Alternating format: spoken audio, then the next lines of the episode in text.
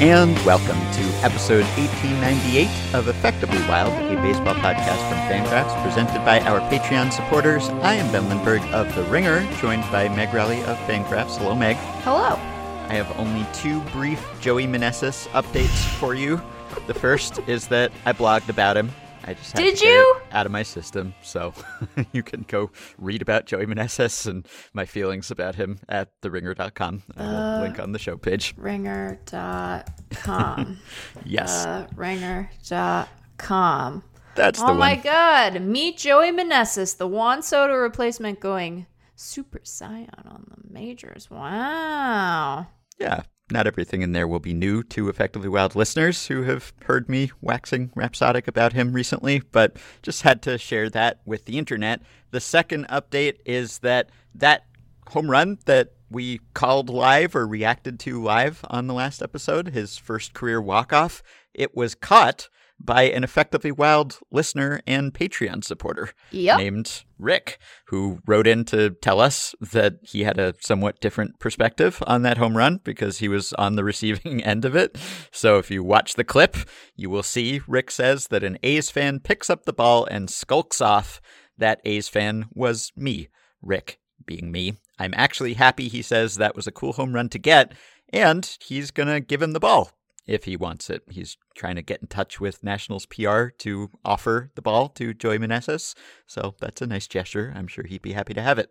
Aw, I, I just think that more effectively wild listeners should be involved in all of the things because, you know, they're as sweet as pecan pie. Well, I've got good news for you because there's an effectively wild listener who is directly involved in this episode. In fact, his name is Nathan, and he's with us right now. Da, da, da. I don't know what song that was. Yeah, Transitions. that was. Hi, uh, everybody. I'm Nathan. Hi, Nathan. It's a little game show, I guess. Where You I'm didn't want to do Timmy there. Trumpet there? I finally got running up that hill out of my head, and now Mm, yeah, no, I got new yes. beef. Speaking of which, you guys never disclosed your choices for what your walk-up music would be. That was Oh, discussed yeah. several episodes ago and, and just put off indefinitely. Yeah, you're right. Thanks for calling us out. Appreciate it. I uh, I still have not made up my mind about that, so I'm gonna punt yet again. But tell everyone who you are, including your full name if you'd like to share that, any other information you'd like to share. You're here because you are a Patreon supporter and you've been a Patreon supporter at the highest tier, the Mike Trout tier. And every now and then we have someone who is silly enough, smart enough to support us at that level. And as a perk of that support, gets to join us on the podcast. And here we are, and here you are. So tell us a little bit about yourself. My name is Nathan Valentine. Mm-hmm. I use he, him pronouns. All right. And really, this was going to be the only chance I would ever have in my life to be in the Mike Trout tier of anything. So I thought I should probably go for it. Yeah, that's a good reason. I, I used to be pretty active in the Facebook group, less so now. If you see me on Facebook, my name is cleverly disguised there Ah. uh, as Nathan McValentinsky. Mm. Oh, I'd never know. Yeah, yeah, it keeps the CIA off my tail and all that. Um, and I've been listening since sometime in the Sam era. Uh, my my listener origin story is I was um, Which Sam era? Uh, the the original Sam era. Yeah, Got it. Yeah, Mhm. I had just moved and I was a little bummed at, at having moved. I kind of had to give up on a, a dream of a certain sort of lifestyle and found myself living in a Midwestern suburb like I grew up in, which Mm. was never part of my life plan. and I was just, you you know, uh, going through a lot of self pitying about that and decided to build a garden Oh, early one spring as soon as the snow melted. So I uh, was working on that with some earbuds and my very first pair of wireless earbuds that I ever owned. And uh, I was getting back into baseball again and spring training and all that. So I just Googled, uh, you know, coolest baseball podcasts and oh, yeah. came up I'm with sure a we- few. we come up at the top. yeah, well, yeah, I think you did. Uh, it was the only one that was actually cool, nice of you to and say. excluding the Ringer baseball podcast, of course. Sure, Although I don't know if that existed at the time. It might not have.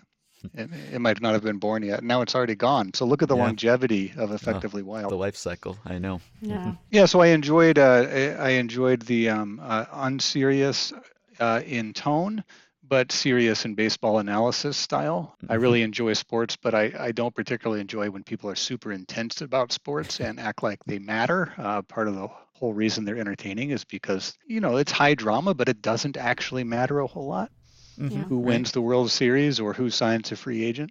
Yeah, we decide that it matters. It doesn't Yeah. matter in, in any sort of uh, Objective way. existential objective way. Yeah. Yeah. It's high drama and low stakes, you know? Yeah. hmm So, and then I I especially fell in love with the, the hypotheticals. I'm a big science fiction fan. And uh, to me, the draw of science fiction is you take uh, human society, something with which we're all familiar, and you change some important variables. And, and the, the author tries to answer the question well, would people still be the same? Would society still be the same? Would the sense of self still be the same? Yeah. How different And would it be? Exactly. So that was right up my alley. And I, I think the act- actually the question that uh, Sam answered famously, I think was maybe intended to be a bit silly or absurd. I think actually is is a very central question in, in science fiction. The just you know, if baseball were different, how different would it be? hmm No matter how many variables you change in something, will it actually change, or will people just still be the same? Right. So that's my long-winded answer to your very simple question. Get How- used to that, by the way. How would you describe your your current rooting interests and and viewing habits? Are you are you fixated on one team? Do you have a couple players you like? I, I have uh, dual citizenship in my fandom. Mhm. I, I grew up in the Kansas City area and I was a big Royals fan. I became sentient just around the time the Royals stopped being good in the 80s. I have a very foggy memories of 1985. The most, you know, they, they'd say that you remember things better if it's emotionally charged. And I remember being sent to bed before the end of Game 7 of the 1985 World Series that we were watching on TV together as a family because I had been swinging my little stuffed uh, sock monkey that was my best friend around Oh. in celebration. I think knocked something over, and my dad was pissed off and said, "I'll go to your room." And I, for years, I, I was I was so mad at him about that, thinking he was being such a jerk. And now I have a different perspective on it. That you know Mm. was he was probably just trying to watch the baseball game when I was probably making it nearly impossible. Yeah. And then I watched. Uh, I spent a lot of time with my grandmother in a retirement home. Uh, I didn't live in the retirement home; she did Mhm. throughout the rest of the 80s and early 90s. And uh, she was a big baseball fan, and we would watch baseball together on her uh, her TV that was slightly malfunctioned, like old cathode ray tube TVs would get, where all the players looked like they were about seven foot six and 160 Mm, pounds. Sure. And uh, we also went to quite a few games uh, back when there was a general admission section, and you could. Uh, it was same day only. I, I, I, wa- I want to say the tickets were two bucks. Maybe they were a little more than that, but uh, you know, you could go to as many games as you wanted to, and if you showed up early, you could be in the first couple of rows. And then uh, I've I've moved all over the place and kind of followed the teams where I've lived, but you can't. At least in my experience, you can't make yourself a fan of a team just No. because of proximity. But the first time that I lived in Wisconsin, well, about 15 years ago now, I, I became somewhat enamored with the Brewers, and the timing was fun too because just as I was kind of getting into the Brewers, and I'm kind of a one thing I really like about baseball is following the prospects and the down on the farm reports and all that stuff. You know, there was there was quite an exchange of players as the uh, the Royals and Brewers uh, sort of perfectly matched up in competitive cycle. So, you know, Lorenzo Cain went to Kansas City for their big run and then ended up coming back to Milwaukee. So I claim dual Brewers Royals fandom, which isn't as bad as it sounds, at least recently, because, you know, one of them's been at least uh, interesting to pay attention to for the last several years. sure. hmm Yeah. It's nice to have a, a backup, a spare, I guess, just in case one of your teams is not doing so well. And you can be happy about either outcome of the Zack Greinke trade, I guess. so, Or both outcomes. Yeah, exactly. Well, glad you found your teams. Glad you found this podcast. Appreciate your support. Happy to have you here. And we're going to do some emails and maybe some stat blasts and some pass blasts. And we will take you all and ourselves into the long weekend. So let's start with a question here from listener Eric, who says, As of right now, and this is true as we speak as well, Aaron Judge is 15 home runs clear of Kyle Schwarber for the MLB lead in home runs. If the season ended with the same gap, it would be the largest gap since Jimmy Foxx, who hit 58 and had a 17 home run lead on Babe Ruth, who had 41 in 1932. The largest gap of all time was, of course, Babe Ruth on the other end of the gap. In both 1920 and 1921, he was 35 homers clear of George Sisler and Bob Meusel, respectively. Ruth and Foxx are the only players to match or exceed the 15 home run lead Judge has now. Babe Ruth's differential in the early 1920s seasons will almost certainly never be broken, but if Aaron Judge hits 60 plus homers this season and the rest of the field of leaders barely cracks 40, is this actually a more impressive feat than hitting 73 homers in a season where another player hits 64? Is he the most dominant home run hitter compared to his competition since Babe Ruth, or does he just play at Yankee Stadium? Which I guess you also could have said about Babe Ruth, but or at least uh, part of Babe Ruth's career. So I think this is extremely impressive. I've been following this myself for a while, and I've made note of this in the past. I looked up these stats myself when I was writing about Giancarlo Stanton's 59 homer season, which I didn't know would end in a 59 homer season, but I was tracking just how far ahead of the rest of the league and Aaron Judge, I guess, at the time he was. And Zach Kram mentioned this in his piece about Aaron Judge at The Ringer not too long ago. I think it is absolutely an indicator of how dominant he has been. And I am more into this record chase of his, whatever we're calling it, the American League record chase, the Ruth Maris chase, because it's not an extreme offensive environment, as we've discussed, at least not nearly as extreme as, let's say, 2019 or 2017. And I guess that goes hand in hand with what we're saying here, in that it's not an inflated home run era as much as it has been of late. And therefore, he is the player who is taking advantage of this. He is hitting as if it is 2017 or 2019 when everyone else is not, is feeling the effects of the somewhat deadened ball. So the fact that he has this huge lead, that is extremely impressive to me. I mean, I don't know that I would not be impressed if he hit 62 and someone else hit 55 or something. I'd still be like, wow, 62 is a ton of homers. But the fact that he has a 15 home run lead with a month left to go, that blows me away. How about you guys? Well, and that he has that home run lead on another bopper, right? Like, yeah. I think that the fact that he is hitting the way that he is in this offensive environment is like one layer of being impressive. But then you think about, you know, who were some of the guys who benefited most dramatically in terms of like divergence from expectation in the years where the ball was really juicy.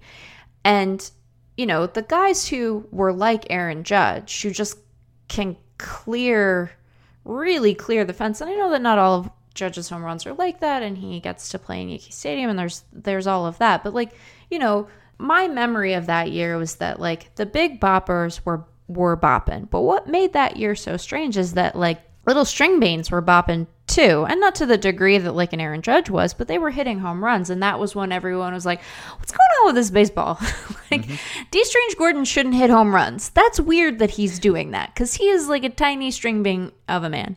And so Aaron Judge is kind of to some extent he's sort of like offense environment proof in my mind which might be unfair to him but it's like he's so big and he's so strong that if anyone's going to be able to muscle balls out even when the ball is depressed it's going to be him. And so for him to have the distance that he does versus Kyle Schwarber who can also just like hit the snot out of the ball makes it even more impressive to me that there's that gap. Does that make sense? Yeah i would yeah. say so I think on balance, I agree with you guys that it's overall the the more impressive feat. Uh, I think there's one aspect of of the Babe that's in its own way more impressive and will never be repeated, which is at homering entire teams. well, yeah, there's that, but yeah. you know, every Major League Baseball player and every significant prospect today has access to like Lockheed Martin skunkworks level technology to tell them how to optimize whatever they're doing, be it pitching or hitting or what have you.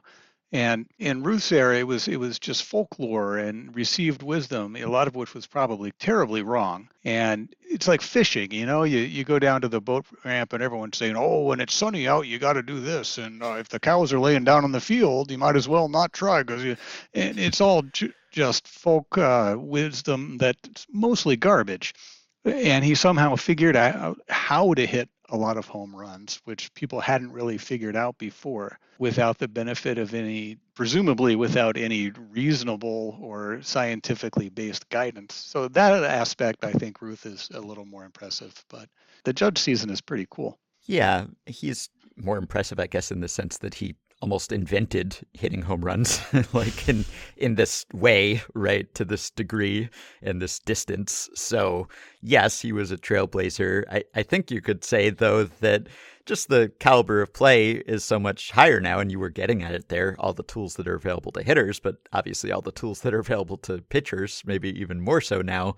So the higher the caliber of competition is the more difficult it is for anyone to separate themselves from the next closest competitor. So to be this much better than the second best home run hitter in 2022 as opposed to 1922 when you're playing in not even integrated baseball right. and just all the other ways in which the game is different. That's even more impressive, I think, that he is such an outlier in this season. And we just haven't seen that so much other than the steroid era, the PD era, whatever you want to call it, there was a tendency at that time for not necessarily the number one guy to separate himself so much from the number two guy, but maybe the top five guys would separate themselves, which was somewhat fishy and characteristic of that era. So to do it now, and I know the questioner asked about Yankee Stadium. That just doesn't really seem to be that big a factor with Judge. We've mentioned this before, but you go to his expected home runs leaderboard or everyone's expected home run leaderboard at Baseball Savant, and right now he has 51 actual homers and 51.3 expected homers. And he doesn't have a lot of what they classify as doubters, ones that might not have gone out in most parks. 31 of his 51 are no doubters, 24 are mostly gone, which means that they're out at 8 to 29 stadiums, it sounds like. Doubters is seven stadiums or fewer, and no doubters out everywhere. So he really hasn't been a product of Yankee Stadium. Yeah. There are other players this season who have much bigger gaps between their expected and their actual in one direction or the other. Or they have many more doubters that have just been wall scrapers that got out. So you can't hold that against him, I don't think. You can't hold the offensive environment against him.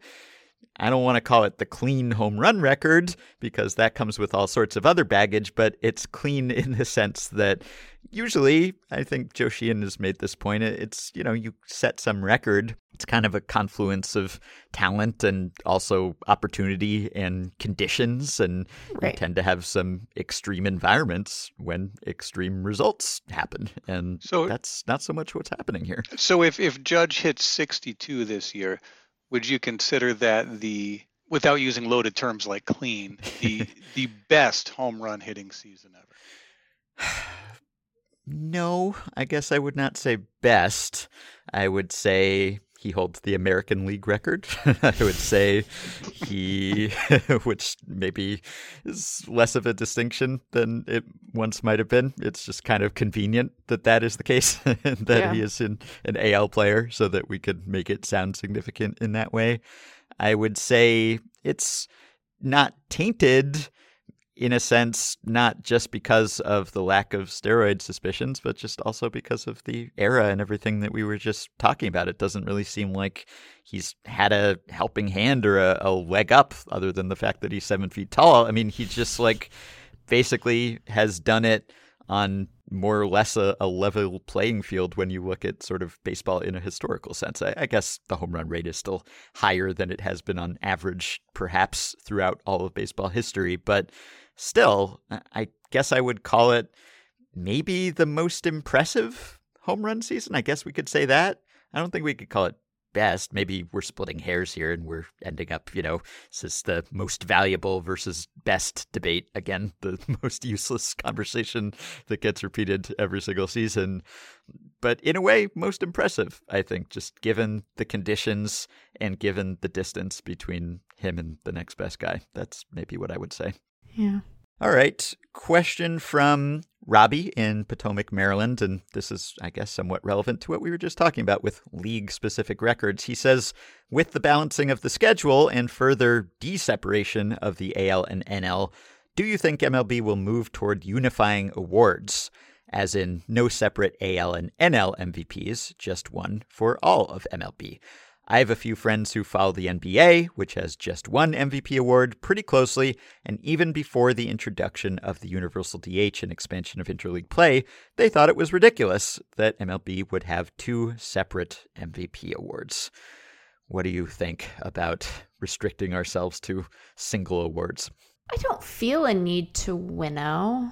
Neither do I. I can understand that historically the the basis for it might have been that there were different some different rules in play and so you wanted to sort of comp like to like but i don't know i haven't i haven't sat there in the years where pitchers had to hit in the nl and thought well those nl cy youngs they got an you know the that boost from having to deal with pitchers hitting is such that they have to be categorically separate from the AL guys. I just think it's in some ways easier. I think if we're to if we're to make changes to the way that we do awards voting, I would concentrate those changes around minimizing the impact that writers have on say how much money and service time players are going to accrue rather than trying to standardize across the two leagues and have a triumphant MVP.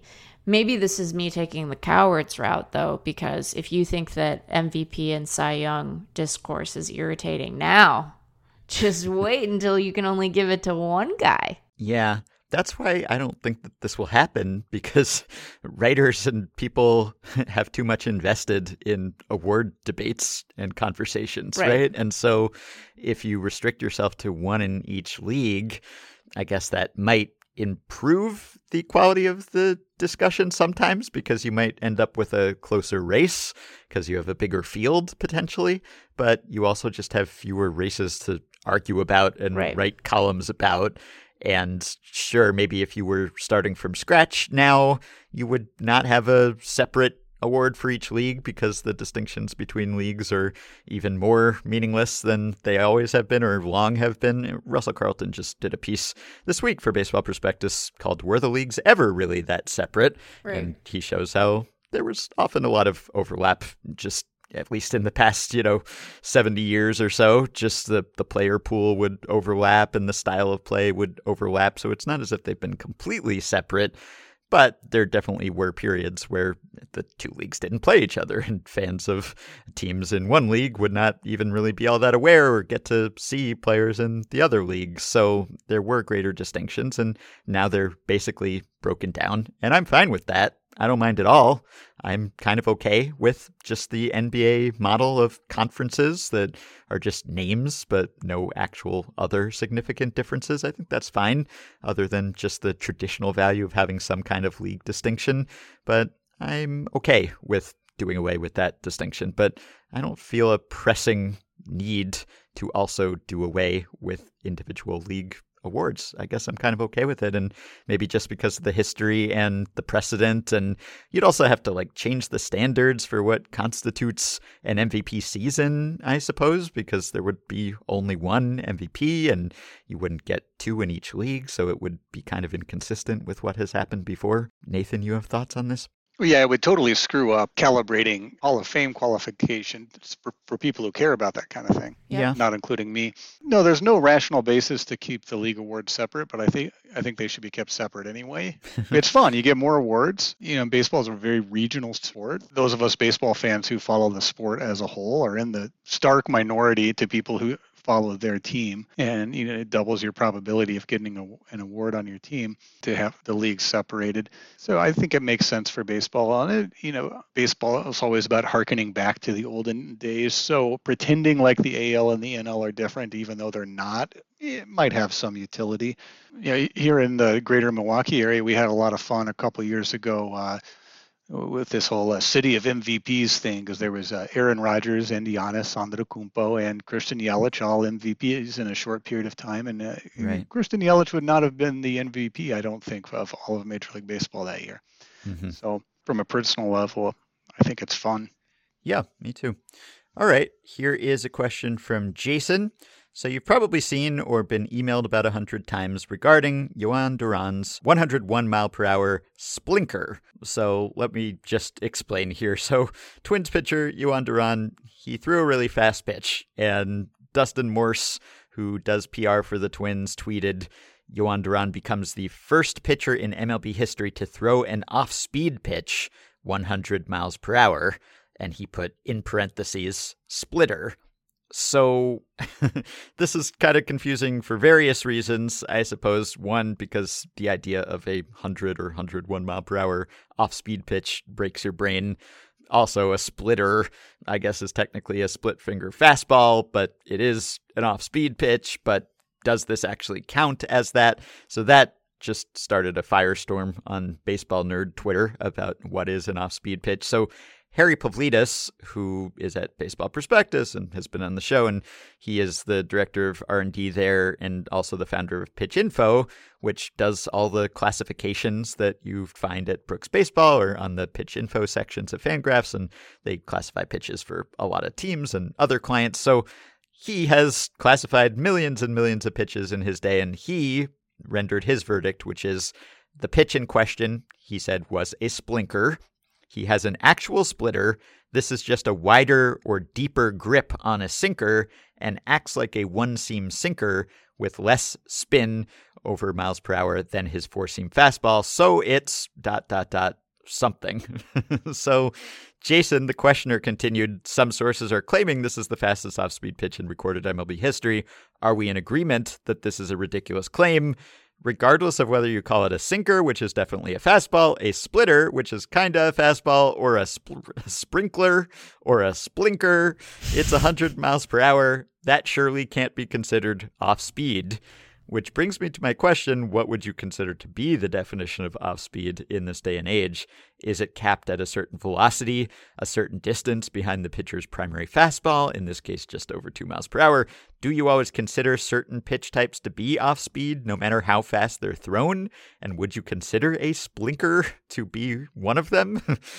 I wouldn't have considered that a splinker existed necessarily. So I don't know. I have to classify that in my mind. But I don't think that this particular pitch was an off speed pitch, not just because it was super fast, but because I just don't think it was if you look at his own repertoire. I was talking to Lucas Apostoleris, who also is at Baseball Prospectus and Pitch Info. And so he said that he is firmly in the camp of that's not an off speed pitch, not even strictly because of the velocity.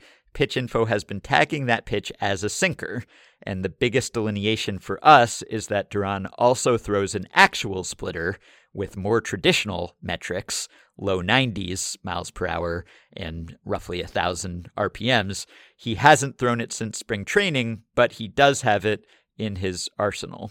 So I don't think that this counted. I think Lucas said, you know, it's a wide sinker grip that allows him to take off a little spin and speed and ride off his heater but when he really throws a splitter, it's like 10 miles per hour slower than this or, or a little less than that. So that's my answer to that specific question. But the broader question of how we figure out what an off speed pitch is, that's kind of complicated because yeah. even if this wasn't one, we do still have to deal with Jacob DeGrom throwing 95 or 96 mile per hour sliders or whatever. Right. And that's kind of an off speed pitch, even though it's faster than a lot of pitchers' fastballs, right? So, how do we handle this? I, I, guess, do we go by velocity? Like, do we just say, that's too fast?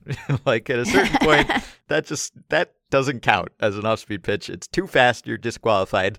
Or is it all relative? And so, if you're throwing 103 and then your 95 mile per hour slider is your off speed pitch, I, I think that counts for me. Do you ever encounter debates in baseball where you're like, I should feel more strongly about this than I do? All the time. I feel like pitch classification is one of those for me. Like, mm. I understand the various camps here, right? I understand the the like velocity people and I understand the movement people and I understand the what does the pitcher call it people right yeah and the grip people the grip yeah. people and the relative velocity people And I get that we need stuff to talk about. And I think that there are distinctions to be drawn here. I think it's useful for fans and for writers to be able to sort of narrow to a relatively specific definition so that when I, you know, so that when Ben Clemens wants to write about sweepers and platoon mm-hmm. splits, like you have a sense of what he's talking about. Like it's not like the definitions aren't important, but I also don't feel animated by it. Mm-hmm.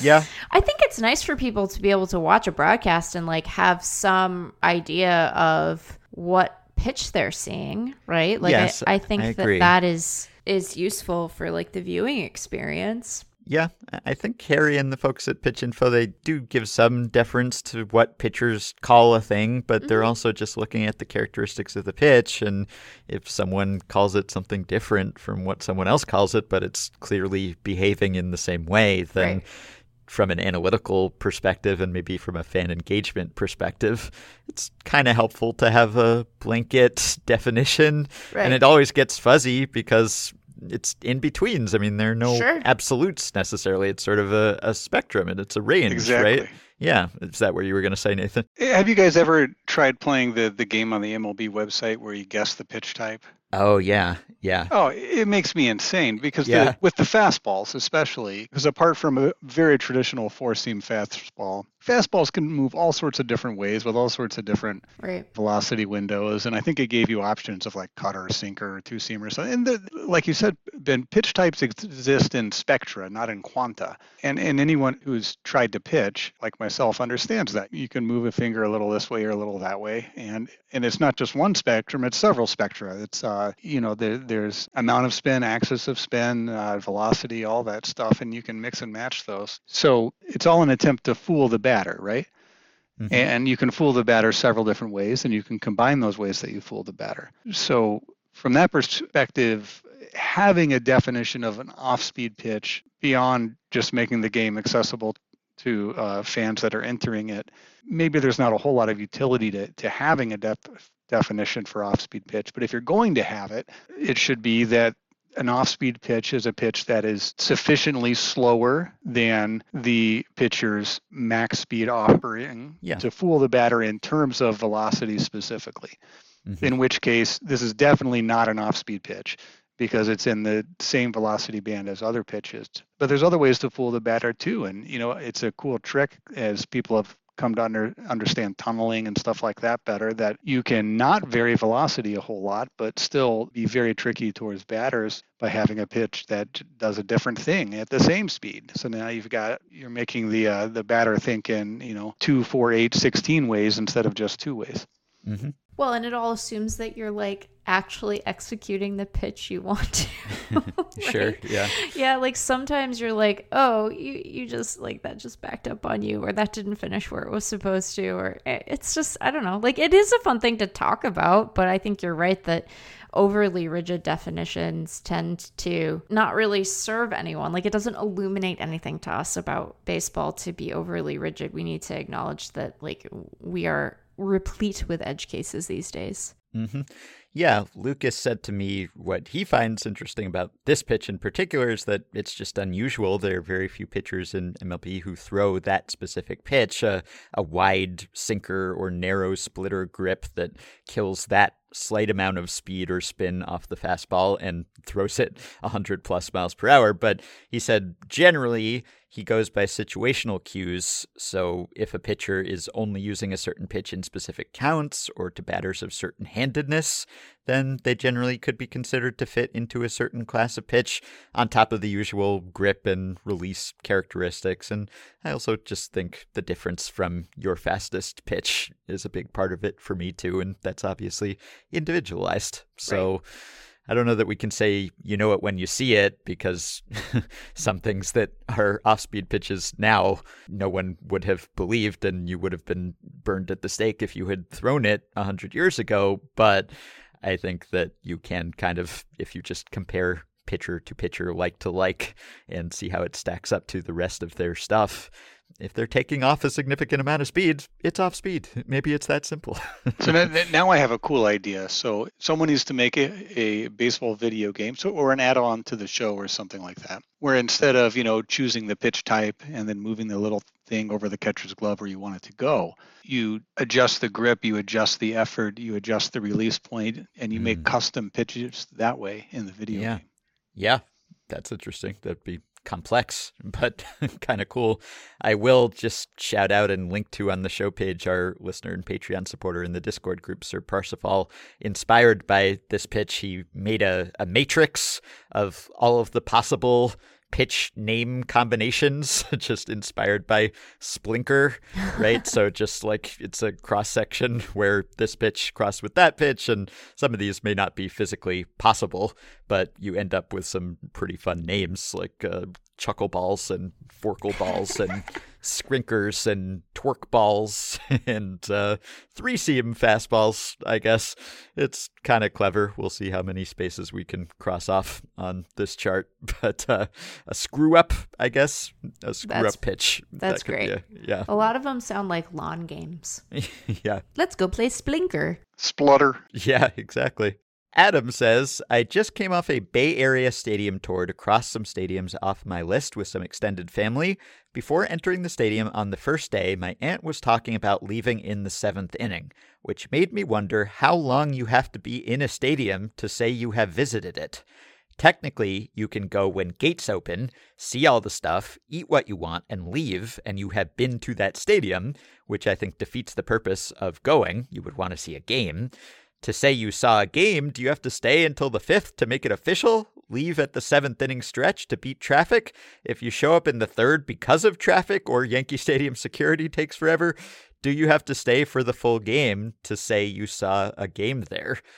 I guess this is sort of the same debate of what do you have to do to say that you visited a city or state, right? Like if you just drove through it and maybe stepped out and, and put your feet on the ground, does that count? Or if you just uh, change planes at an airport, it was like you're catching your connecting flight at Denver or whatever, does that mean that you have been to Colorado? Like people have different definitions of that so this is the ballpark version of that. I I do think I agree that if you're there for non baseball related reasons, right. if you're there to see a concert, if you're there to get vaxxed, if you're there to vote, whatever things happen in stadiums that are primarily for baseball, but also host some other events. Obviously, you've physically been to the building but you haven't experienced that ballpark when it was functioning in its primary capacity as a ballpark. So if there's no game going on, if there's no crowd for the game, I don't think you can say that you have fully experienced it. You have experienced it in some limited way, but not the way that it was intended. But is there any kind of cutoff when it comes to how long you actually have to be at the ball game in order to say that it counts? The cutoff is did you have to use the bathroom? well, see, I try very hard not to if I can avoid it. I try to avoid just like all bodily activities at oh, ballparks. Oh, well, then you've never been to a ballpark. Maybe that's true. I don't want to eat. I don't want to drink. I don't want to wait on a line to get anything. I don't want to wait on a bathroom line. I don't want to go to a ballpark bathroom if I can help it. I'm not saying I never have, but ideally, if I can just sit in my seat the entire time, that is my ideal way to be at a ballpark. Hmm. I certainly consider myself to have been to New York City, having had several layovers at LaGuardia. So mm-hmm. I'm fine with with the most casual definition possible. I'm also fine with other people having more restrictive definitions. And you know, if you if you think you went there, you went there. Yeah, as far as I'm concerned. Say. Yeah, yeah. That, mm-hmm. I think that like if I were being, if I had to offer one, like for myself, I think that you I think for me to feel like I've I have been to a ballpark. You're right, Ben. I agree that you need to see baseball game action. It doesn't need to be big league game action, right? Mm-hmm. Or or yeah. even like sort of big league game action that counts. Like I consider myself to have been to Dodger Stadium, even though the the big league action I have seen there was the All Star game, and yeah. the bulk of the game action that I saw there involved either amateur players or minor leaguers. But I've been to Dodger Stadium, right?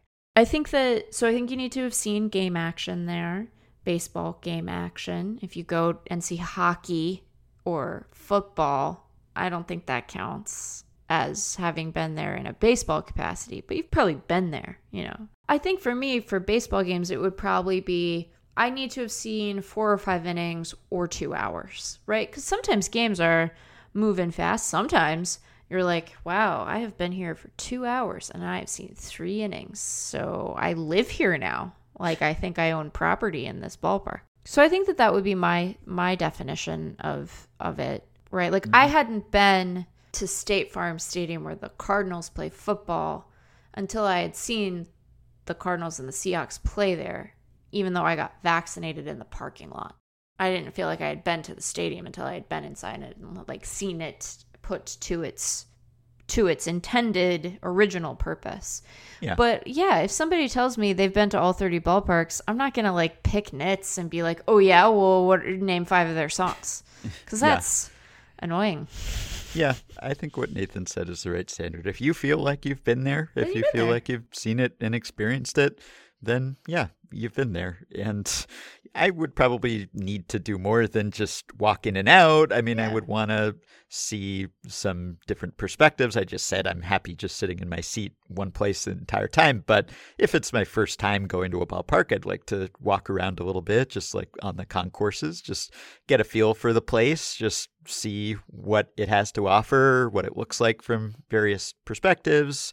So I think that, like, if I have a mental image, if I have concrete, firm memories of what it was like to be there, what it's like to be in that ballpark, what that experience was like for me, then I feel like I had been there. I think that would probably be my standard. Obviously, like if we want to be pedantic, which usually we do, technically, you know, you set foot in the place, you've been there at least during a ball game at least. But if if it made an impression on you, I think that it has to have left some sort of impression on you, or else you're just kind of checking off a box without actually getting the enjoyment that one gets from being at a ballpark. And at that point, what's the point? I briefly had a project of visiting every minor league park in the little corner of the Midwest where I've often lived. I, I gave up on it because it was impossible. Uh-huh. But I, I saw Willie Nelson and Bob Dylan at the minor league ballpark in Peoria, Illinois. Cool. And I wasn't planning on counting it. And then after spending the weekend in Peoria, I,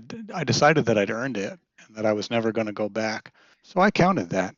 Sure. Yeah. All right. Also, candidly, I mean, I no offense to the minor league games that are played there or the players who play in them, but you probably had a cooler experience than you would have just at a random minor league game, you know? Yeah. Well, yeah, there was a thunderstorm with big lightning over the stage, too. It was great. Nice. Cool. Depends on the day with old Bob.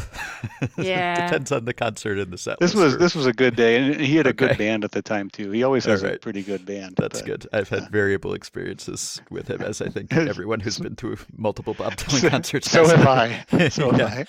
I have enjoyed seeing Willie Nelson in concert every time I've seen him. All right.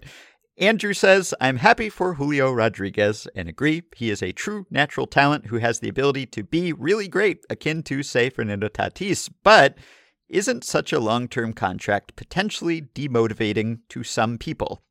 Not saying that J Rod only cares about money, but is there not something to be said for working toward your next big contract?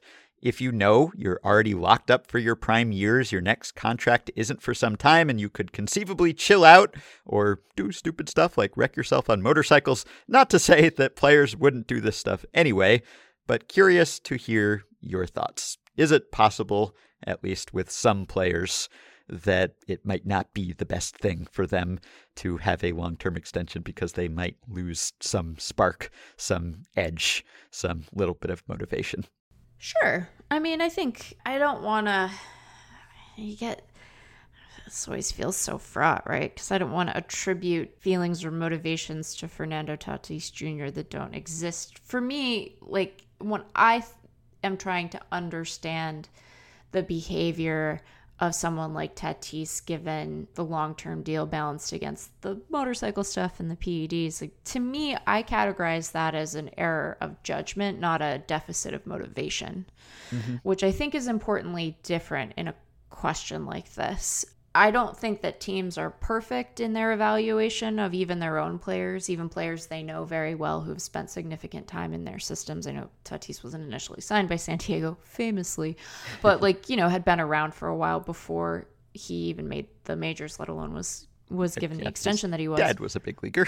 right. yeah. Right. So you you have exposure to to these guys. That doesn't mean that you have perfect evals of everybody. But I think generally, you know, when you are trying to decide is this a player to whom we would give an extension of this length, like one of the binary yes nos is around sort of motivation and commitment, which again doesn't mean that there aren't exceptions and it doesn't mean that that can't change for a person over time, you know, particularly when you're giving an extension to someone this young. You know, we don't we don't really know what kind of person Julio Rodriguez is going to be long term. I bet Julio doesn't totally know what kind sure. of person he's going to be long term. He's 21. We've mm-hmm. gotten some, I think, really loud and positive indicators but people change and sometimes quite dramatically over the course of their lives. But I think mm-hmm. that one of the first things you're trying to assess if you're a, a team and you're saying, you know, do we want this player to be a face of the franchise? Do we want him to be a forever insert, you know, team name here? One of the first things you're trying to determine is is the motivation present to to contribute in a meaningful way for a long time. And then you just have to hope that that motivation remains relatively consistent over time and that other factors like injury, judgment, and just you know consistency of performance don't undermine that motivation so i think that's mm-hmm. the way i think about it but yeah. yeah. you just have to i mean i i'm sure that there is a like holding of the breath that goes on for a while and mm-hmm. we know what it looks like when things go badly, even if it is a matter of judgment rather than want, right? You know, there are definitely people in San Diego who are pretty pissed at Tatis and sure. how he can salvage that, I think remains to be seen. So yeah, it's uh, a lot to deal with at any age, probably, to yeah. get a windfall like that.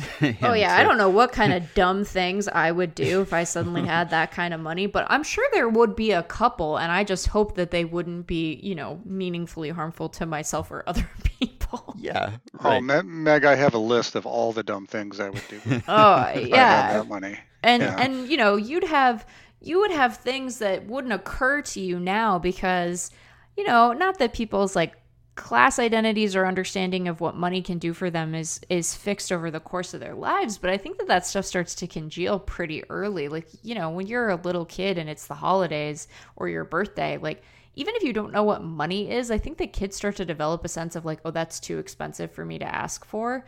So i imagine it's like profoundly disorienting to suddenly become a, a very wealthy person and be like oh i don't know I don't have those same fixed points of reference that I maybe grew up with. So I think you'd probably find you'd have your list, but you'd find a whole new list of things that you could do that would be really stupid. Yeah, and I, well, there was an interesting Players Tribune article a, a couple few years ago from a, a former NBA player. I'm not going to remember his name, who had lost all of his money, and he said, you know, people say these athletes they just you know do this and they do that. He said you can only buy so many Ferraris.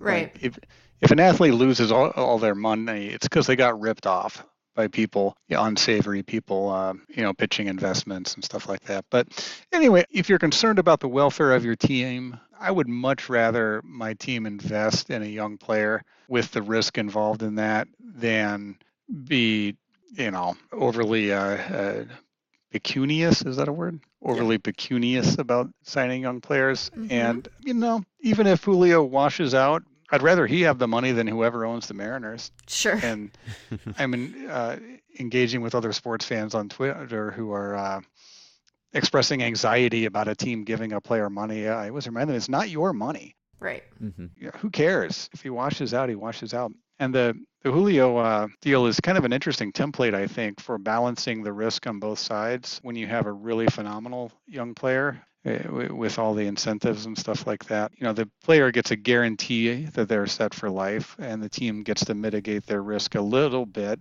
but is still going to pay the player superstar money if they turn out to be a superstar. And I think it's within the admittedly horrible uh, bounds of how sports economics work, I think it's a pretty reasonable compromise. Mm-hmm. Yeah, I guess penurious is maybe the word there. What did I say? Did I say pecunious? Oh, yeah. Pecunious, I wonder, but, I which wonder that if might you were be a word thinking too. of pecuniary. Well, yeah, let's just make it a word. word. well, pecuniary is a word, and it means Yeah. like related to It's- money. So you It's were good enough. I mean, language evolves, right? So Right. Sure, I think it's, it it's just a word evolved now. dramatically it's, on this it's on a podcast. It's Yeah. a word. yeah, let's go with penurious. But I think that if you're going to commit to someone for that amount of time and that amount of money, I think probably teams want to feel like and usually do feel like that player is motivated by something other than those external factors, is driven by their own internal ambitions and holding themselves to a high standard and just being driven. They might be wrong about that in their evaluation, Right. but that would probably make them feel more comfortable about being in business with that person for so long. And I'm sure that there are players who are more motivated by money than others, and there's nothing wrong with that either. It is a job. It's kind of a cool, fun job with some prestige, but it is still a job. So that's okay. But I think that there are also a lot of other external factors, not just the money and the salary, but also you're a performer, you're a public figure, right? So there's incentive and pressure that comes with that too. If you play well, you will be beloved. You will get the kind of respect and adulation that money really can't buy in a sincere sense, right? So you do still have to play well to make people like you. In fact, the more you're making, probably the better you have to play to make people like you.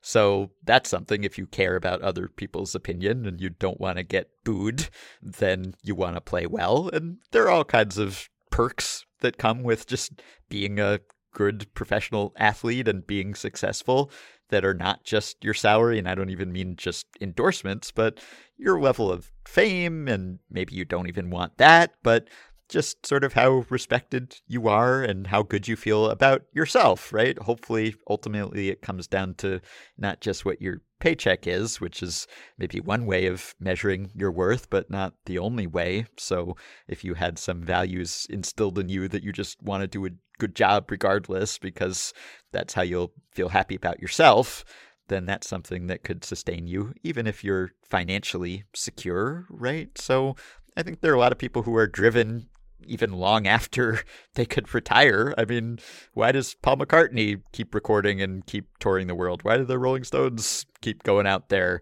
Why does Stephen King keep writing books, right? It's not that they need the money, they have oodles of it.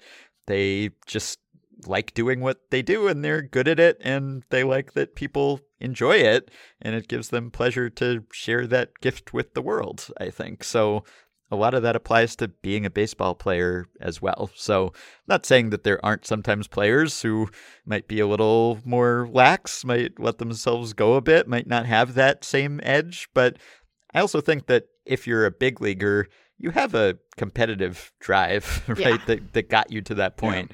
How many times have we heard the stories of players who are in- intensely competitive, just playing table tennis or playing cards or whatever it is, whether or not there's money at stake?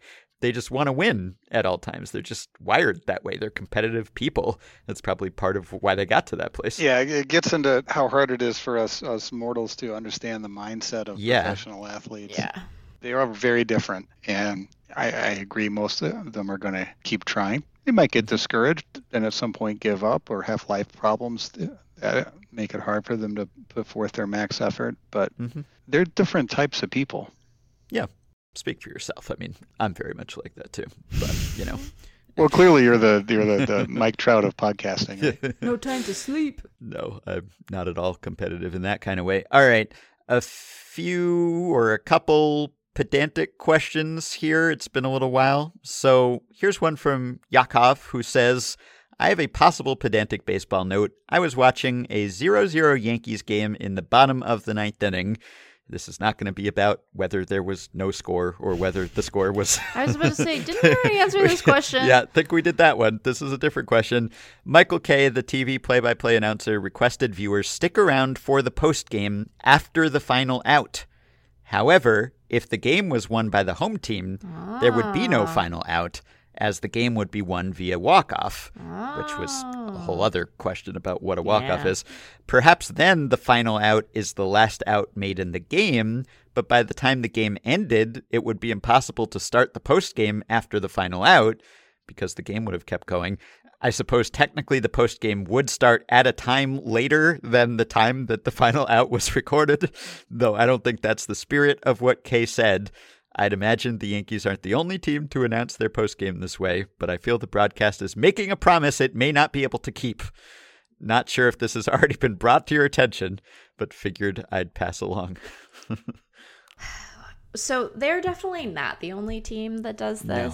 This. And I know because I've had this exact thought. Oh, I mean- really? okay. Yeah, I'm like, but that's not quite right. Yeah. I guess what I would say is that maybe broadcast should like home and away proof their message because there are times where that could make sense for them to say, right? Yeah. Like sure. they could be the road team and they could win Mm-hmm. as the road team, and then they would be after the final out as the road team.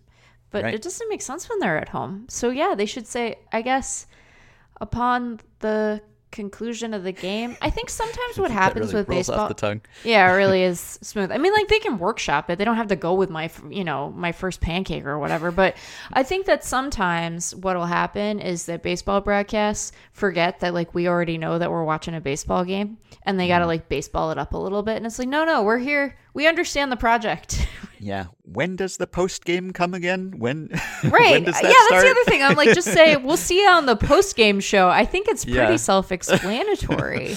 It's that's after the game, right? Oh, I didn't miss the post game. Was that what happened Yeah, before that's- the Maybe game? they they're worried that we will think that post game is again some sort of lawn game, and then what would we even? Mm-hmm. Yeah. That's my reaction to a lot of the pedantic uh, category questions. Is is there is there any risk of any person anywhere on Earth misunderstanding what is meant? Nathan, you might have noticed that we do fewer of them than we used to, and it's because Yeah, right. this started to be the theme where it was like, it's fine. I get it, but also it's fine. I like that this one at least occurred to you, though. Oh yeah, no, I've had this thought before. I'm fun at parties. Why would you ask that? Yeah, it's like uh, it's like when my wife says I'm going to jump in the shower, and I say, "Oh, that sounds dangerous. You should just stand in there." and you're still together. That's great. well, yeah, we are. Yeah. so I think that while it doesn't matter in the sense that we all know what they mean, A, they don't even have to explain this, but if they are going to explain it and they say after the final out, we get it. But why not just say after the final play, right? Might as well just say after Sure. the final play because that will always be correct. Right. You could say after the final pitch, I suppose. You could say after the final play. Might as well be precise. Might as well not spark this thought in Meg's brain and Yakov's brain if you don't have to. You can just be extra precise and it's not any more awkward. You don't have to say any extra words. It's uh, not inscrutable to anyone. We all understand what a play is. So I would just say after the final play or after the game is over. No, but but are there situations in which a game ends on something other than a play? You've probably headed example, off future replay questions, so I'm glad you asked. Yeah, is that a play? I mean, you're. re- I think on my local broadcast they say after the conclusion of tonight's game. I, Yeah, I don't okay. know if that's correct or not, but It's I'm a just little formal, but that. but Yeah. that works. Yeah, I think play is fine. If you're reviewing the final play, it's still a play that concluded the game. You're just aren't sure whether it's over or not yet. There's always the end of the game is always going to be a play. I think. I guess you could say that the game is not over until you review the final play, and therefore it is the reviewing that ends the game, not the play. But I think it's more that you are determining whether the play already ended the game or not. So it already has, in a sense. You are just trying to figure out whether it did or not. Oh yes, I'm I'm fully in agreement. I'm just trying to put myself in the shoes of a uh, pedantic about baseball question asker. Yep. Here's another one. David says, I have a pedantic thing to flag. I got an update on the MLB app when Giancarlo Stanton returned that he was in the lineup and would, quote unquote, play DH. Now, I don't want to go so far as to say that DH isn't a position, but in some sense it isn't. If anything, it is the demarcation of an absence. It says this person will not play a position in the field. I'm okay with players playing shortstop or center field, etc., but in my mind, a player merely is the DH, but does not play DH. Is this just me? Can you guys get a, a soundboard that has a, a clip of Jeff being like, no, no, w- wait, wait, what? That No. would be a handy thing to have. Because this would be one for that. Yeah, sure you can play DH if uh, if you're starring in a community theater production about a famous designated hitter eh, and you are in that role, you are playing the DH. yeah. And if you are inserted into the lineup as a designated hitter, you are playing the DH because you are playing a game. You are playing the game of baseball. Yep. And your role in that game is to go up to bat every ninth hitter and do Mhm. nothing else other than Yeah. run the bases should you reach base. Uh, but you are still playing the game of baseball and you, you are playing as the designated hitter. Ergo, you are playing DH. I think you're right. Yeah. Yeah. I think you're right, Nathan. I think you're right. I think it's this is one where I'm like, it's fine. It's okay. Yeah. Yeah, this is okay. It's obviously a, a different type of position than the other positions. You're not playing defense. You're not playing the fields. You're not playing a defensive position, I would probably say. But you are playing baseball, and your role as a baseball player is to be the DH. So I would go so far as to say that you are playing DH. I think that's okay. Oh You're- no, I've I, I, but now I, now I've been infected by the pedantic uh, Uh brainworms. Would you say someone is playing pinch runner? No, I'd say they're serving as a pinch runner yeah, I, I don't think of pinch runner as a position. position in the same It's way that activity. I do DH. But Yeah, and you don't have to. you- You're not going to designate it beforehand. Right, exactly, right. you're not in Yeah. the lineup as a DH Right. All right, as a pinch I'm runner. cured now Yeah. of the pedantic brainworms. Well, I mean, see, look, this is these are the proofs that you have to work through so that you can find peace on the other end. Hmm All right, last one of these is from Tyler, Patreon supporter, who says, Not sure if this general topic has been brought up as a how can you not be pedantic about baseball, but on tonight's Mariners broadcast, they had a graphic that said, All nine batters hit safely tonight, which brought up the question of how can you hit unsafely? And it credits Lydia Cruz, who tweeted this at the Lydia Cruz and just tweeted a screenshot of this graphic on the Mariners broadcast that says all nine batters hit safely tonight and said, Can all nine batters hit unsafely? I feel like I would like to see that. So Tyler says, Obviously, certain hits might be unsafe for the fielders, but that isn't what is meant. I have generally assumed that when someone is said to reach safely, that means that they got on base without an out or error being made, so any hit should inherently be considered getting in safely. Obviously, I think a walk would be reaching safely. I'm pretty sure I've heard that used before in broadcast, but if a walk is reaching safely, is a hit by pitch reaching safely? Because that seems like one of the least safe ways to reach mm. base. Potentially, yeah. So, what does it really mean to reach safely? And is hitting safely just redundant? Hmm. I guess it is meant to distinguish between hitting the ball and getting on base, maybe, but not having it be a hit, right? Right. So, I hit the ball, I reached base, but I didn't hit safely.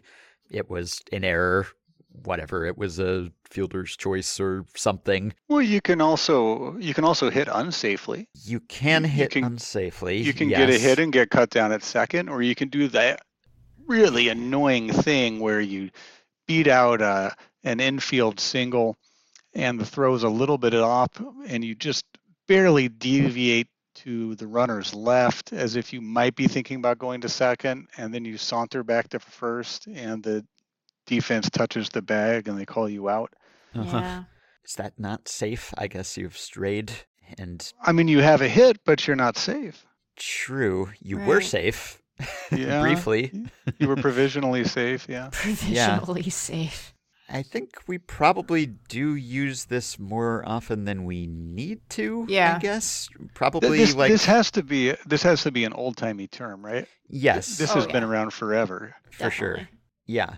So if we say that so and so hit safely in 70 games, I'm just I'm just googling hit safely and I'm I'm seeing, you know, Steven Kwan has now hit safely in 26 of the last 29 games. Because didn't guess- they used to didn't they used to say hit out more commonly than Yeah. people say that now? right. So, So- uh, it make it makes sense in that context in that context that um, Right. you know the the player hit the ball, they hit a fair ball that was in play, and they can either hit out or hit safely. Hmm You know, the modern equivalent would be in play parentheses out or Yeah. in play parentheses no out. Yeah. Isn't that what they say? Yeah. Yeah. So I, I think we might still need it in the sense that I'm just looking at this tweet that came up when I Googled it and it says Cleveland Guardians outfielder Steven Kwan has now hit safely in 26 of the last 29 games. Now, if you take the safely out, you cannot really just say Steven Kwan has now hit in 26 of the last 29 games because that could be interpreted as he batted, right? He, he came to the plate. Or I guess you could say he hit the ball but we don't know what happened after he hit it, right? So you could say that he has gotten a hit in 26 of the last 29 games, and I think that would be fine. But you can't just say hit, right? So right. if you want to use that construction, I think there is still some utility to adding the safely. Hmm. Hmm. I think we need a new word. Because even on that Mariners broadcast, if you said all nine batters hit tonight, Right. that wouldn't work, right? It's like, well, yeah, that's that's how baseball works. Like Right. you have a batting order, and everyone comes up, right? And I guess we've answered a pedantic question about that probably too, and whether you're a batter or a hitter or whatever. But like, right. I think you need the safely, unless you want to say all nine batters have a hit tonight.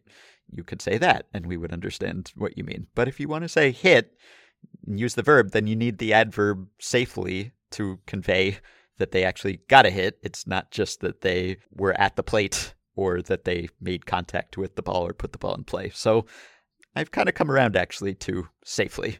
I think maybe it is somewhat overused. Perhaps there are times when we don't necessarily need it and it's more of a, a relic, a vestigial limb from an earlier era of baseball. But I actually think we would miss safely. If we stripped all the safelies out of our language, I think we would miss safelies. There Okay, would be so then some may- confusion. The the brainworms are back now. So if uh, if in the course of a game, eight of the batters in the lineup collected a hit, and the ninth batter in the lineup collected a hit, but was cut down trying to stretch that hit and had no other hits, would you still say all nine batters hit safely? Hmm. I think I would. I think I probably would. Yeah, I, I might just prefer have a hit or got a hit just in general to the hit safely construction. Yeah. Maybe that's even clearer. I might just opt for that. I'd like. I, I've always liked collected a hit because it just sounds so Yeah. nice and fun, like- like you're walking like around that. the woods picking up Mhm. You're going apple leaves and picking. Stuff. Yeah. Going leaf peeping. Although this is this is probably going to invite some listener question about whether you can really collect a hit. Mm. yeah, do you possess it? Yeah. Steal it. Oh no, we already used steal for something else. All right. I think we answered that one in a satisfactory fashion. So let's end here. I've got a couple stat blasts. So let's cue up the song. A sorted by something like ERA minus or OPS. And then they'll tease out some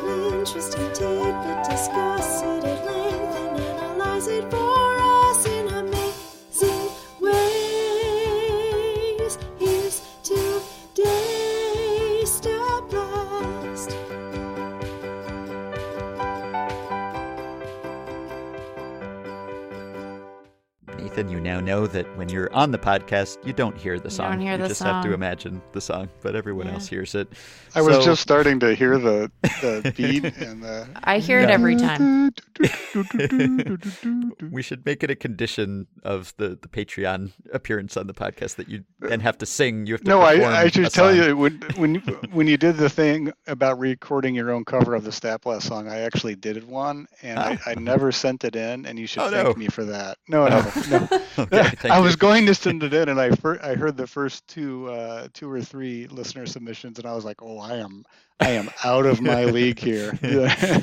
Yeah, we, we got some talented listeners. I'm in a Wilco cover band, but I can't I can't handle the Stat Blast song. Ah, are you saying that Wilco's not proficient with their instruments? Is this a I'm, I'm saying that Nels my Cline? Wilco cover band was not proficient. In I these see. instruments. Okay. Yeah, it's called Wilconsin, by the way. Oh, we that's have great. a Facebook page, even though Love we it. haven't played in like since before COVID.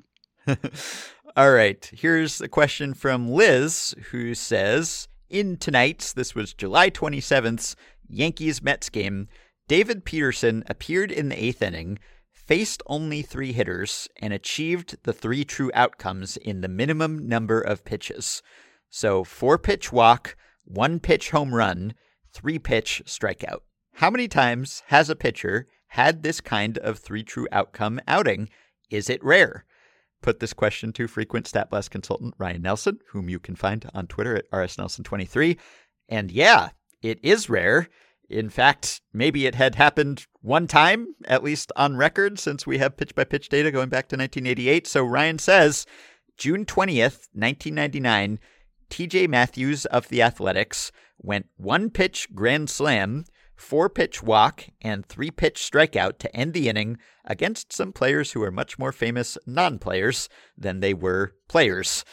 Not so much Dean Palmer. Dean Palmer hit the home run, but then Tony Clark drew the walk and Gabe Kapler struck out looking.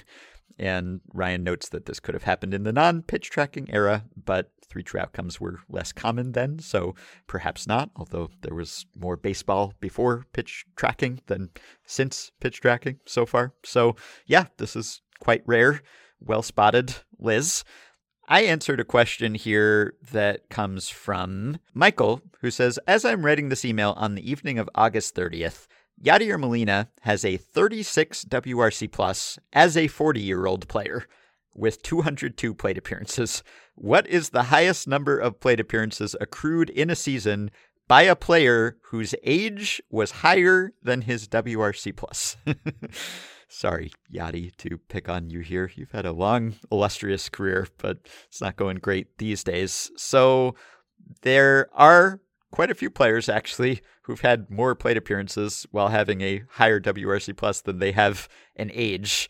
And he is, by the way, at 34 WRC plus right now, and he is a 40 year old player, although this is his age 39 season. So that's what I went by, just your baseball age, not necessarily your actual age at the end of the season or at some point in the season. You can answer this with the Fangraphs leaderboards and a few minutes in Excel. And the answer is 1933, Jim Levey, I assume Levy, not Levy, L E V E Y, of the St. Louis Browns. So he had a long season, 567 plate appearances, and he was a 26 year old. He was in his age 26 season, and yet he had a 23 WRC plus that year. Wow. It's, it's not so good.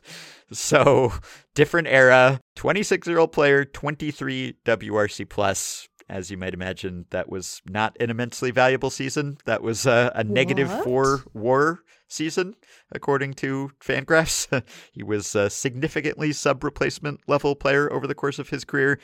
You would expect that if he was playing despite not hitting at all, that he must have had a great glove. And maybe he did. Maybe he had a reputation for having one, but boy, he does not have good defensive metrics at all. So in that season, he's negative eight, according to baseball references, uh, total zone, I suppose, and negative 14 the season before that, and negative 17 the season before that.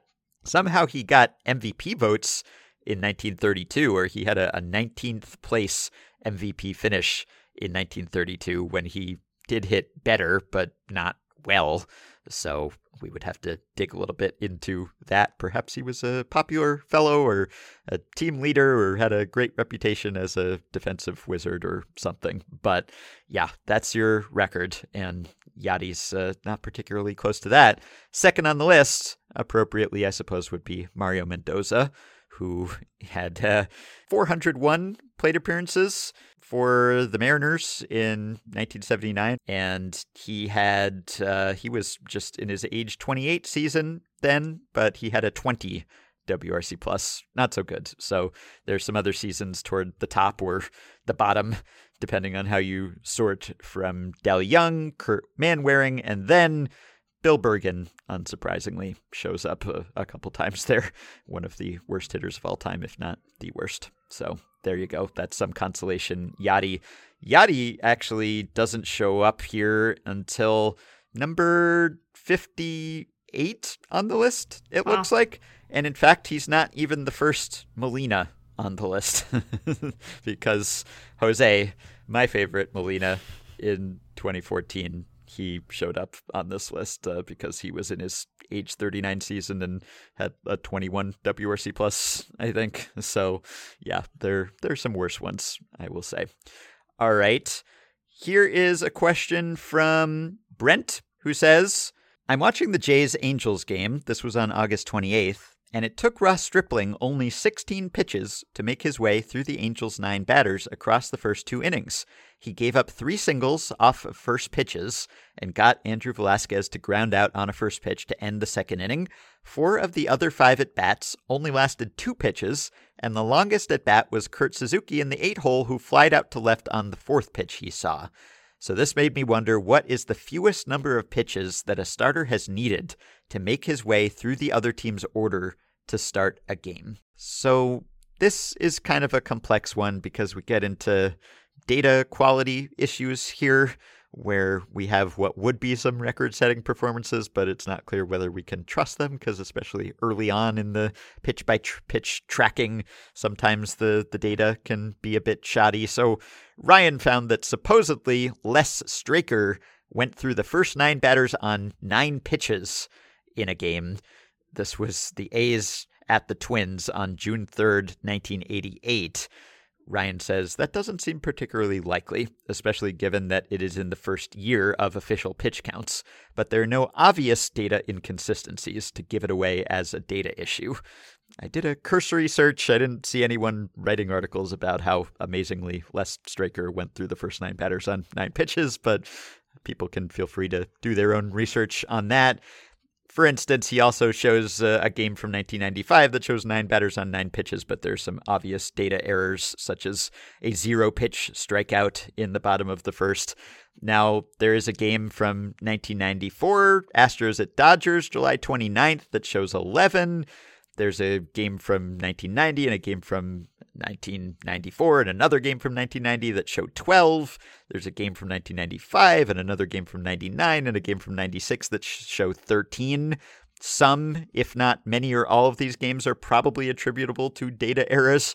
So the lowest number Ryan found that he would feel reasonably certain is correct and not a data error is from the August 31st, 2011 game between the Royals and Tigers. In that one, the Royals' Nathan Adcock faced the first nine batters on 3, 1, 1, 1, 1, 1, 1, 4, and 2 pitches in that order for a total of 15. Regardless, this data shows that former Effectively Wild guest Ross Stripling's outing is somewhere between very rare, perhaps tied for 10th or so all time, to nearly record breaking, tied for second all time, and Ryan says he would lean toward the second option.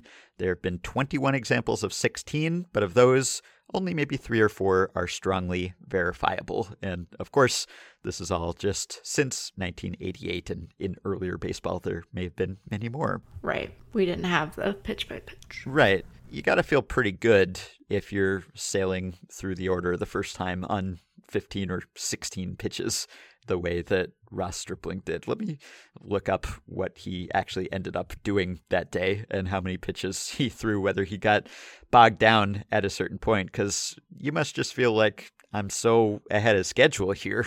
I can afford to waste a bunch of pitches. Like I'm I'm proceeding through this game more quickly than I am accustomed to. It must feel uh, quite empowering, I would imagine. Yeah, it has to feel like you have to feel like you're flying, right? Yeah. Right. Literally.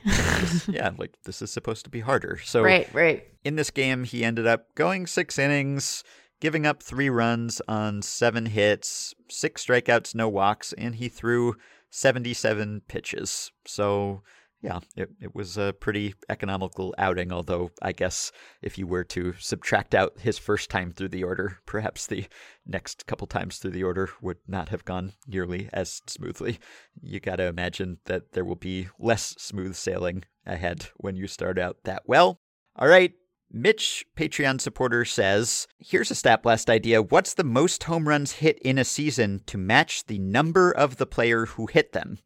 That is, a player who wore number 37 and hit 37 home runs, for instance. Now, we have Yeah, discussed- this is this is my kind of stat blast right here. Yeah. I can't wait to hear the answer. okay. Well, if you want to hazard a guess, feel free. I don't know whether you're better with uniform numbers than I am or that Meg is, because as we've discussed, we sort of have uniform number blindness and, and just I do have not zero retain guesses. this. Okay. All right. Well, Mitch actually guessed the answer himself, but Ryan reported that the answer is Willie McCovey, who wore and hit 44 home runs in 1963. So that is the answer. I was going to mention Willie McCovey earlier because when we were talking about the biggest gaps between the home run king and the home run runner up, I think in recent years, no one has finished with a lead larger than Willie Mays in 1965, who hit 52, and second place was his teammate Willie McCovey with 39. And then you have to go back to Jimmie Foxx and Babe Ruth to find a, a lead larger than 13. But yes, that's the answer. And Mitch did come across it himself. Willie McCovey wore and hit 44 in 1963. Some other contenders and close ones Cecil Fielder hit 44 while wearing 45, almost. Mark Trumbo hit 47 while wearing 45. Jose Canseco hit 46 while wearing 44. Dave Kingman wore 48 in 1977 for the Yankees and hit 48 in 1979 for the Cubs, but by then he was wearing the number 10. So, so close. Mo Vaughn hit 44 while wearing 42. Eddie Mathews hit 41 while wearing 41. That is the second highest that actually matches. So, yeah, that's a pretty fun one. And the last Stat Blast question comes from Jason, who says, I was watching a European youth baseball game last week. I'm from the UK, and someone from our local team was playing in it, and one team batted around with two outs in the inning. It got me thinking, has that ever happened in MLB? I'm assuming it probably has. To be clear, I mean, and we're getting into dangerous territory here when it comes to batting around, the batter who was at bat immediately after the second out of the inning was made then went on to have another plate appearance in the same inning. Or to put it another way, the team had at least nine plate appearances with two outs in the same inning. This team went on to have 14. Has this ever happened in MLB? And what's the record for number of plate appearances with two outs in the inning? I guess the longest two out rally ever. A follow up question that might be interesting too What's the record for the fewest runs scored in an inning with at least nine plate appearances, regardless of the number of outs? Theoretically, with three bases and three outs, you could do it while only scoring three runs. Actually, he said, whilst only scoring three runs, which I should have read it that way because he's from the UK. So let's bring in the UK color here. So, Ryan, first of all, notes that despite clarifying what he meant by batting around, Jason seemingly still contradicted himself on the definition. So the No, spiciest. no, we're not gonna we're not gonna do this again, no, are we? no, we're not. But Okay, okay. but, but Ryan just wanted to note that the debate continues, even Oh, if you think you have defined it for yourself, you might still screw up. But look, we have opened that Pandora's box before, and uh, we have expressed our opinions, and we we'll will. sure do it again. No, not right now. no, not right now. But I mean, just like hypothetically in the future about another different thing. Someday, perhaps, if called upon. So, not surprisingly, Ryan says batting around with two outs has happened, but it's not super common. I see 122 times since 1916 that a team has batted around with two outs, defined as having 10 plate appearances with two outs. That is, one player bats twice with two outs. That is an acceptable definition to me. That is all I will say. If we go by the definition that every player bats with two outs, but not requiring that someone bat twice, all right, we're we're just we're satisfying everyone here. However you define this, we will provide the answer to you. Then that boosts it all the way to 369 times.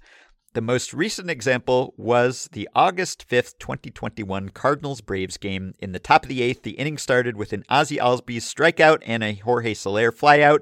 Then Atlanta went single, homer, double, hit by pitch, walk, walk, walk, walk, walk before a Freddie Freeman lineout.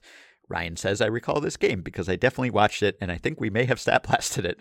The Braves scored six in that inning to take the lead and win 8 to 4.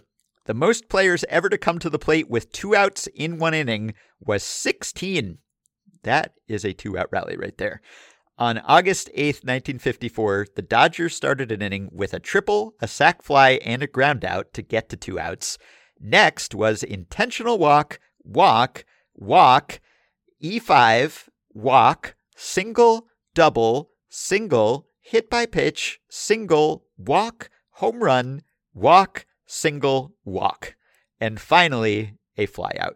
You'd hate to be the guy who ended that inning. I think. Would you? for- well, uh, maybe it's merciful at that point. Yeah. But like, I guess someone has to do it. The Dodgers scored 13 runs that inning.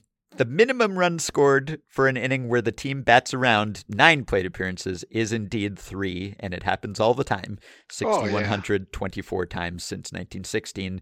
If we use the 10 plate appearance definition, however, then the minimum is four, and that happens too. That has happened 2,429 times. So there we go. Stats have been blasted, and as always, the Stat Blast segment is brought to you by StatHead, which is powered by our friends at Baseball Reference. Go to stathead.com, sign up for a subscription. It doesn't have to be a baseball one. We are partial to the baseball one, but they have other sports as well. You can get a complete package of all of them. You can just get a single sport, Yeah. and you can sign up using our coupon code WILD20 to get a discount of $20 on the one year $80 subscription. So go check it out, stathead.com. Highly recommended. Okay, let's end with the Past Blast. So this is episode 1898. This episode's Past Blast comes, appropriately enough, from 1898 and from Richard Hershberger, SABR researcher, historian, author of Strike Four the Evolution of Baseball. So the Chicago team is in Waycross, Georgia for spring training in 1898. How are they enjoying their southern sojourn? Not much, as reported in the Chicago Tribune of March 20th. Quote, the sensation of the day was the club's revolt against the food served. They have been murmuring and exploding at intervals during the week, but this time they came to the table prepared for war. The murmuring rose into a strenuous kick. Tim Donahue said that Everitt had barnacles in his stomach from the food. I hope not, literally. The men filed hungrily out of the dining room today and held an indignation meeting. I, I hope they officially called it that. Let's let's have an indignation meeting. Oh man, this could be life changing, Ben. If Yeah. we introduce indignation meetings, this forget life changing for just us. It could be civilization altering indignation meetings. It'd be Sounds so cathartic for everyone. Just Yeah. everyone understands coming in. This is an indignation meeting. This And is I think a substantial proportion of meetings are indignation. yeah, that is Fair true. enough. Whether or not they're if you declare it be. beforehand, it could, you know, it could save a lot. Yeah, right. It's just it's an airing of grievances. So they decided to telegraph President Hart asking for relief and appointed Bill Lang a committee to visit manager Burns. I believe Bill Lang came into our bathrobe past blast last time. So they appointed Bill Lang a committee to visit manager Burns. Mr. Burns is himself a weary of the rations served under aliases, and he said he would write President Hart stating the case fully. The matter is really serious, and the men are in a state of hungry discontent. They threaten a bread riot and mutter savagely. they really needed that indignation meeting. yeah. Everybody is getting to wait rapidly under the heat and lack of edible food. The way of amusement consists in watching the fruit trains go north and the meat trains pass south, neither dropping anything at Waycross. this is just a food desert, evidently, but they could see just trains heaped high with food passing in every direction. Even Everitt is losing appetite, and the foraging gangs find nothing better than the hotel affords. The men tonight wired President Hart. They were really blowing up President Hart here, praying him to succor them and permit them to move to Thomasville for practice. Better grub in Thomasville, I suppose. Yeah. Today, almost all the men are going down into the Okefenokee swamp to fish and catch alligators, perhaps to find something to eat. That's how desperate they are. They're just trying to catch alligators. That's just, they're in extremis here. And that's the end of the story. This does not sound like ideal spring training conditions. I guess unless the point was that you wanted to make weight. So, like, it does say they were getting to weight rapidly under the heat and lack of edible food. Now, that doesn't sound like the best way to drop weight, but I guess if you put on some pounds over the off season while you were working your second or third job and you just needed to slim down a little bit, then perhaps President Hart chose this location because he knew the food was so bad that they'll have no choice but to slim down a bit by opening day. But again, doesn't seem ideal. You know, you would want to give them uh, greater portions of, of healthier food, perhaps uh, less filling, but more nutritious than, than they were getting here. Barnacles as a way of describing crummy tummy is so evocative. It is, yeah. yeah. Are you guys familiar with the anthology of American folk music uh, compiled Yeah. by Yeah. I think Harry Mhm. Smith was his name? hmm There, there was an edition of that that came out sometime in the 90s with the uh, liner notes written by uh, Greil Marcus, the, the music Mhm. critic. And he titled it The Old Weird America That We Have Lost. Right. And- this is it. Yeah, this is it. And, and I, I'm glad that the players have actual food to eat at spring training now, probably scientifically balanced, you know, osmo appropriate, whatever meals. right. But boy, there's just something about a, a bunch of ball players in Florida sending frantic telegrams and catching alligators. I mean, what have we as lost they watch the as a nation? go by. yeah, what have we lost? Sounds like it was a special time. Yeah, well, weird that's, That's why we Past Yeah. Blast. Probably a, a worse time in most respects, Yeah. but but quaint to read about. So that's why we do this segment. So thanks as always to Richard, and for what it's worth, uh, the team recovered well enough to have a winning record that year. The Chicago Orphans. As they were known or known at baseball reference, they went 85, 65, and 2 a couple of ties, finished fourth in the National League. So Oh, that explains it. They were just trying to feed them like orphans were fed at the time. Apparently, maybe so. They were just trying to be consistent with the name. All right. Well, Nathan, I think you've gotten your money's worth here, hopefully, at least time wise. So thank you very much for your support. I always ask what possessed people to support us at that level, and you explained yourself, and I'm glad that you could join us and that you have supported us and that you've been a loyal listener for so long. So we didn't really get into your professional life or what you do, but if there's anything that you want to plug or direct people toward, or any sort of social media or anything, Oh, sure. I, I, you, you don't want anything to do with my social media. I'm just an obnoxious reply guy, but I am an addiction psychiatrist. That's what I do. ah, hmm So I will tell you there were 110,000 overdose deaths in the United States last year, wh- Oof. which is an all-time record, not a record No. we want to set. It's a whole lot of people, largely younger people. So get your friends and loved ones into addiction treatment if they need it, or yourself if you need it. Narcan uh, saves lives and is available uh, without a prescription at any participating pharmacy. So pick some up, keep it in your car, keep it in your house. And uh, my other plug is uh, protect trans kids. They need us to protect them, and there's a lot of people coming for them right now. That's all I got. That was a very selfless plug. that was uh, a nice little PSA. You're going to make future Patreon guests feel guilty when they plug their personal accounts or anything instead of trying to make the world a better place. Just just because I'm not creative enough to actually uh, produce anything, you know. Well, thank you. This was uh, a pleasure. Nice to have you on. yep. Thanks, guys. It was a blast. A Past Blast or a stat blast? Oh, just a blast blast. It was a pedantic I guess blast. all of the above, all of the blasts. A pedanto blast.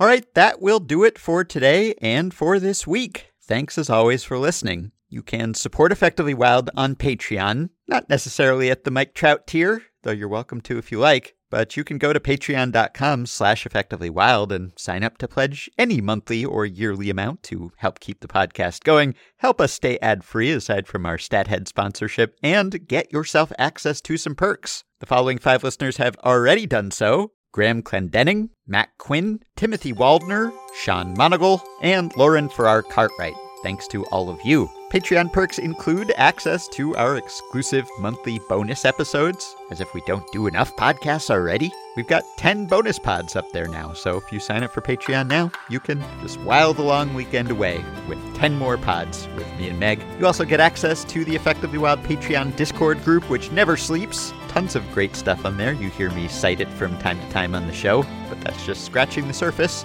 You also get access to other excellent perks, including discounts on merch, access to playoff live streams, and more. You can contact me and Meg via email at podcast@fangraphs.com or via the Patreon messaging system if you are a supporter. You can join our Facebook group at facebook.com slash group slash effectively wild.